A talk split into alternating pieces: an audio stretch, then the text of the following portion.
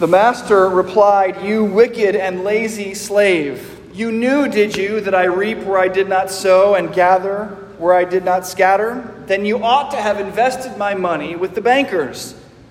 And on my return, I would have received what was my own with interest. Please pray with me. Dear Father in heaven, we ask you to join us here in this place this morning. We trust that you have kept your promise and are here in our midst. May my words be your words, all of our thoughts, your thoughts. We ask all of this in Jesus' name. Amen. Amen. Please sit. So I watched the 2010 movie version of the A Team this week the one with Liam Neeson and Bradley Cooper and Quinton Rampage Jackson in the Mr. T role. The movie, by the way, is pretty fun. You should um, check it out that's your kind of thing. Um, but there's a moment in it that caught my attention this week, a moment that I'm sure actually happened in every episode of the original TV show, but I've actually never seen a single episode of the original TV show. There's a moment where everything seems to be falling apart and our heroes seem like they're going to be dead for sure, when it's revealed that all of this was part of Hannibal Smith's plan. And Smith, Liam Neeson in the movie, lights up a cigar and says, I love it when a plan comes together. If I had a cigar, I'd light one right now. Actually, for that to happen, I'd have to have a cigar and want to smoke a cigar, which I don't. But I would do it because my plan has come together perfectly. If you'll recall, last week we heard Jesus tell a parable from Scripture right before our reading today about wise and foolish bridesmaids. And we talked about how the main takeaway of that parable, at least for us sinners, was that when we get caught with empty lamps, when we're not at all prepared for the coming of our Lord, when it is revealed that we are the sinners that we are, we shouldn't run around trying to save ourselves. We should stay, repent, and let Jesus save us. Now, this week, we have a very similar story. Jesus tells this story right after the other one. It's very similar, at least in structure, if not exactly in content, except this week's story is explicitly about stewardship with servants of the master and what they do with the financial resources with which they've been entrusted.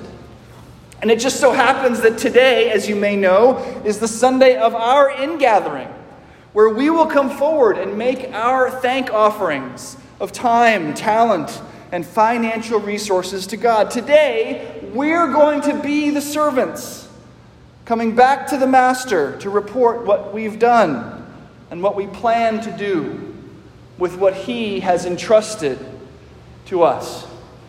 I love it when a plan comes together. Okay, full disclosure, I only realized this was happening on Tuesday of this week when I sat down to write this sermon.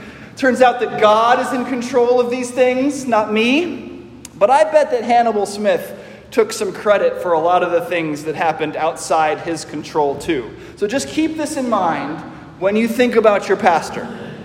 God is in control, and I'm kind of like the A team. So, let's talk about this worthless slave. This week's parable is as unsettling, if not even more unsettling, than the parable last week about the wise and foolish bridesmaids. I mean, last week, yes, the foolish bridesmaids got left outside, but this fearful servant, and we'll address why I'm calling him fearful instead of what he's usually called, which is either wicked or unfaithful here in a second. This fearful servant gets a much worse punishment. After being chastised, seemingly for his lack of investment acumen, the servant hears these incredibly harsh words from the master Take the talent from him, give it to the one with the ten talents. For all those who have more will be given, they will have an abundance. But from those who have nothing, even what they have will be taken away. As for this worthless slave, throw him into the outer darkness, where there will be weeping and gnashing of teeth. Before we get to the gnashing of teeth, let's start back at the beginning. The master of a house goes away on a journey and entrusts three different amounts of money to three different servants. And upon his return, he asks for an accounting. He wants to know how the servants stewarded his money. The first two servants taken what they were entrusted with and increased it, they doubled it. The third, though, who professes fear of the master, decided to just bury the money he'd been given in the ground so as not to risk it or risk incurring his master's wrath if something were to go wrong. He tries to return to the master exactly what he'd been given and is excoriated for it. So, I think it's important that we approach this story with the wisdom that we gleaned from the interpretation of the story that came right before it, the story last week. As I said, these two stories are very similar and they're told right in a row. The foolish bridesmaids last week hear that the bridegroom is coming back. They realize that they don't have enough oil and they leave. They go away to try to fix things on their own. They try to save themselves. They assumed that the bridegroom wouldn't be forgiving, that only full jars of oil and perfectly trimmed wicks would get them into the wedding banquet. This fearful servant feels much the same way. He tells the master that he has acted in the way he does because he's afraid. Master, he says, I knew that you were a harsh man, reaping where you did not sow, gathering where you did not scatter seed. So I was afraid. And I went and hid your talent in the ground. Here, you have what is yours. Interestingly, in this story, we have a conversation that we didn't really have last week. This week, we have the conversation between the master of the house and the fearful servant that we didn't really have between the returning bridegroom and the foolish bridesmaids. We do have them shouting, you know, let us in, and we have him saying, I never knew you, but we don't get the foolish bridesmaids trying to explain their thinking. We don't have them saying, We were afraid you'd be mad and wouldn't forgive us, so we tried to save ourselves. But that's just what this fearful servant says. I was afraid, so I did this thing, hoping to save my skin. And how does the master of the house respond? In effect, he says, You think you know me? Then I'll be exactly what you were afraid of. You knew, did you, he says, that I reap where I did not sow and gather where I did not scatter. This is akin to us parents saying to our kids, Oh, you think I'm mean, do you? Well, I'll give you something to whine about. We see this in ourselves.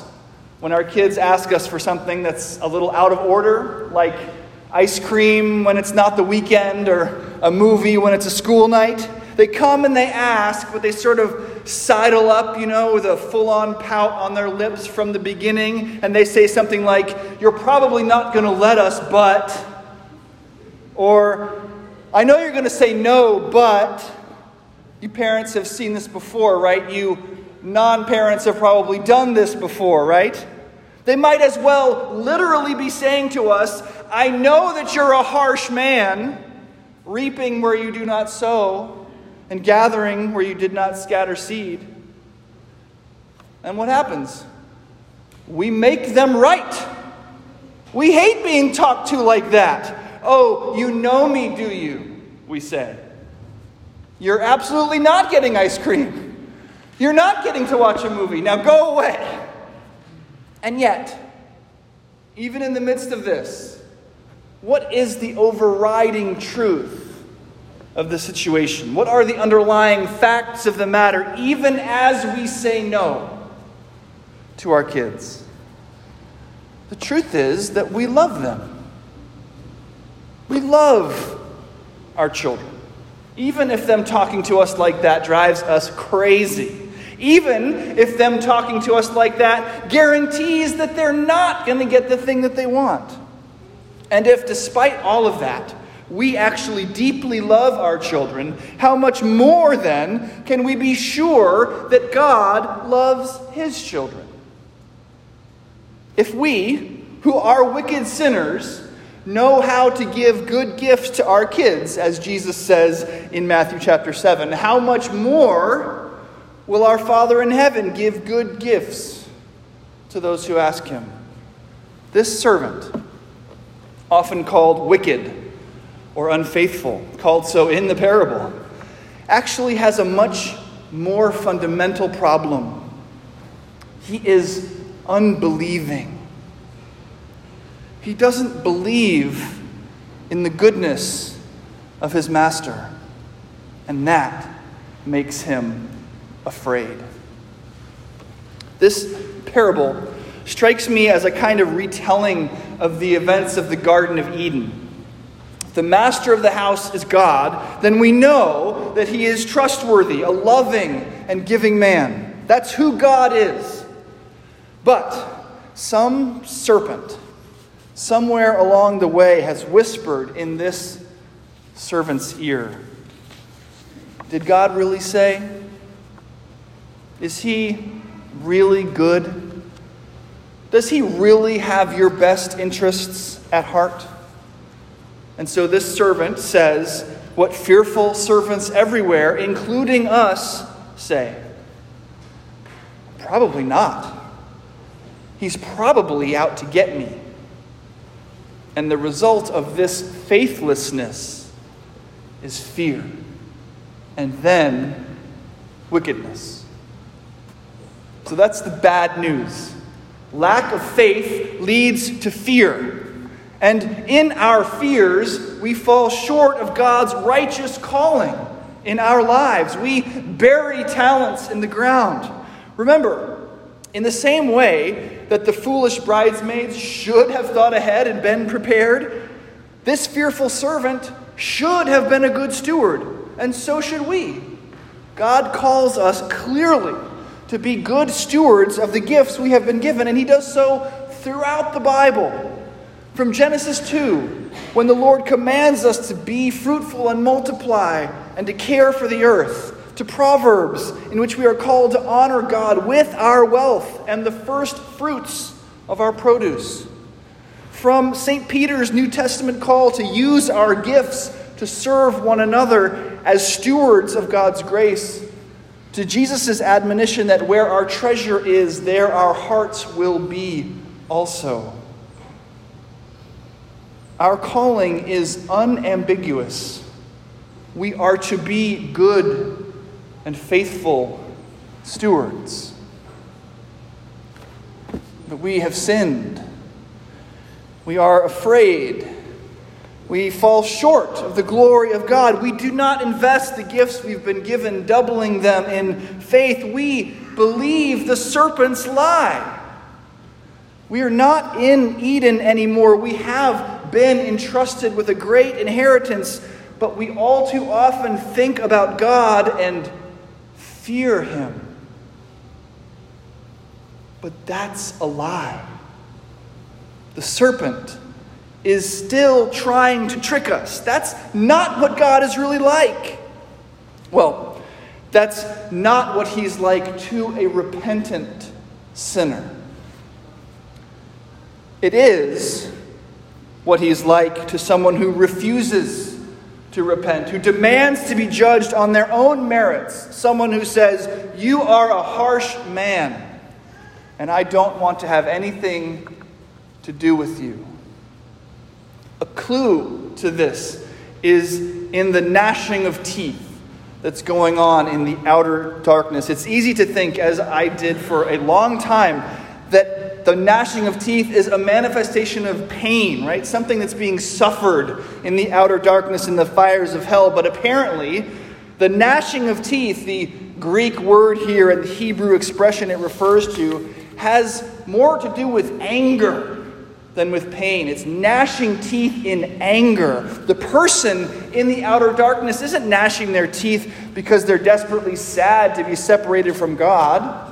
They're doing it because they're angry at God. They're still angry. They still don't want to have anything to do with Him. They're furious that they've been judged unworthy because they're convinced that they are worthy. Those who think that they can save themselves will come face to face with a God who will allow them to try to do just that. But that always leads to the outer darkness, a gnashing of teeth. But that's not the face that God, our God, turns to a servant who repents. In Ezekiel chapter 33, verse 11, the Lord tells the prophet to say this to the people As I live, declares the Lord God, I have no pleasure in the death of the wicked, but that the wicked man turn from his way and live. This is repentance. Just like the foolish bridesmaids last week, who needed only to confess, repent, and throw themselves on the mercy of the forgiving bridegroom, the fearful servant this week needs only to confess, repent, and ask for the same forgiveness. And his master, our master, the good God who created the universe, will forgive. As we say in our communion prayer every week, his character is always to forgive, always to have mercy. There's a, a special version of what we call the absolution, the forgiveness that I announce after we say the confession of sin. There's a special version of that in our Ash Wednesday service. And in it, these words of forgiveness that the minister pronounces to a congregation of otherwise fearful servants, but servants who have repented, in that absolution, we actually reference Ezekiel 33.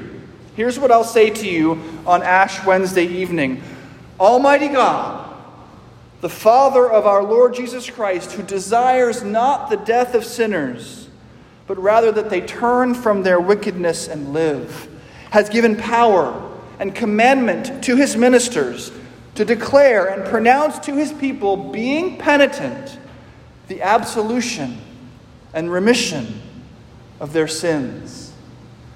He pardons and absolves all those who truly repent and with sincere hearts believe his holy gospel in the middle of our weekly service after we confess, and we're going to do this here in just a minute. Pay attention for it. I'll declare and pronounce that absolution, the same absolution in slightly different words. And then I'll say what we call the comfortable words, these short pieces of scripture that help us remember what the gospel is that Christ has come to be the perfect sacrifice for our sins, forever reconciling us to God. But then, if you've been coming to this church for a while, you'll know that I always add in a little bit, don't I? I always go off script a little bit right there. I say that now because of that perfect sacrifice, we can approach our holy God not in fear, but in peace. A peace which we now share together. And then we greet one another in the name of the Lord. And it's stories like this one, stories like this fearful servant's story, are why I make sure to add that in the good news that we can, even as sinners, approach a holy God not in fear, but in peace. We're not good stewards. When you come and make your 2021 pledge to Grace Church, whatever you come and lay down here on the table in a few minutes, whatever you give up for Jesus, will not be enough to hold a candle to what He has given up for you. There's just no way. You can never even those scales. There's nothing you can give back that will make the Master judge you worthy on your own merit. And yet, you don't have to walk up here in fear. You don't have to approach God's table trembling. You don't have to say, I know you're a hard man because you will have heard the gospel, the good news about Jesus Christ. Hear it now. Your master is a forgiving master. His character is always to have mercy. On account of Christ, he has given you that mercy. You are judged not on your own merit, but on Christ's. Hear these words of comfort from Christ and his apostles Come to me, all who labor and are heavy laden, and I will give you rest. God so loved the world that he gave his only begotten Son, that whoever believes in him should not perish, but have eternal life. The saying is trustworthy and deserving of full acceptance that Christ Jesus came into the world to save sinners. If anyone sins, we have an advocate with the Father, Jesus Christ, the righteous. He is the propitiation, the perfect sacrificial offering for our sins. And not for ours only, but also for the sins of the whole world you can approach a holy God not in fear, but in peace. And I have an amazing honor. I have been given power and commandment by God through the Anglican Church to pronounce His mercy on you, being penitent. So listen to me now. Confess your sins. Join us as we do this in just a minute. Admit that you have fallen short of God's calling. Repent. Turn back to Him again and again and again. Our God is a loving God, and it is His joy to pour out His mercy and forgiveness on you. And in the name of God, Father, Son, and Holy Spirit, I tell you, yes, even you, even now, that you are forgiven. You are made new. You are made whole. On account of Christ, you are saved. Thanks be to God. Amen.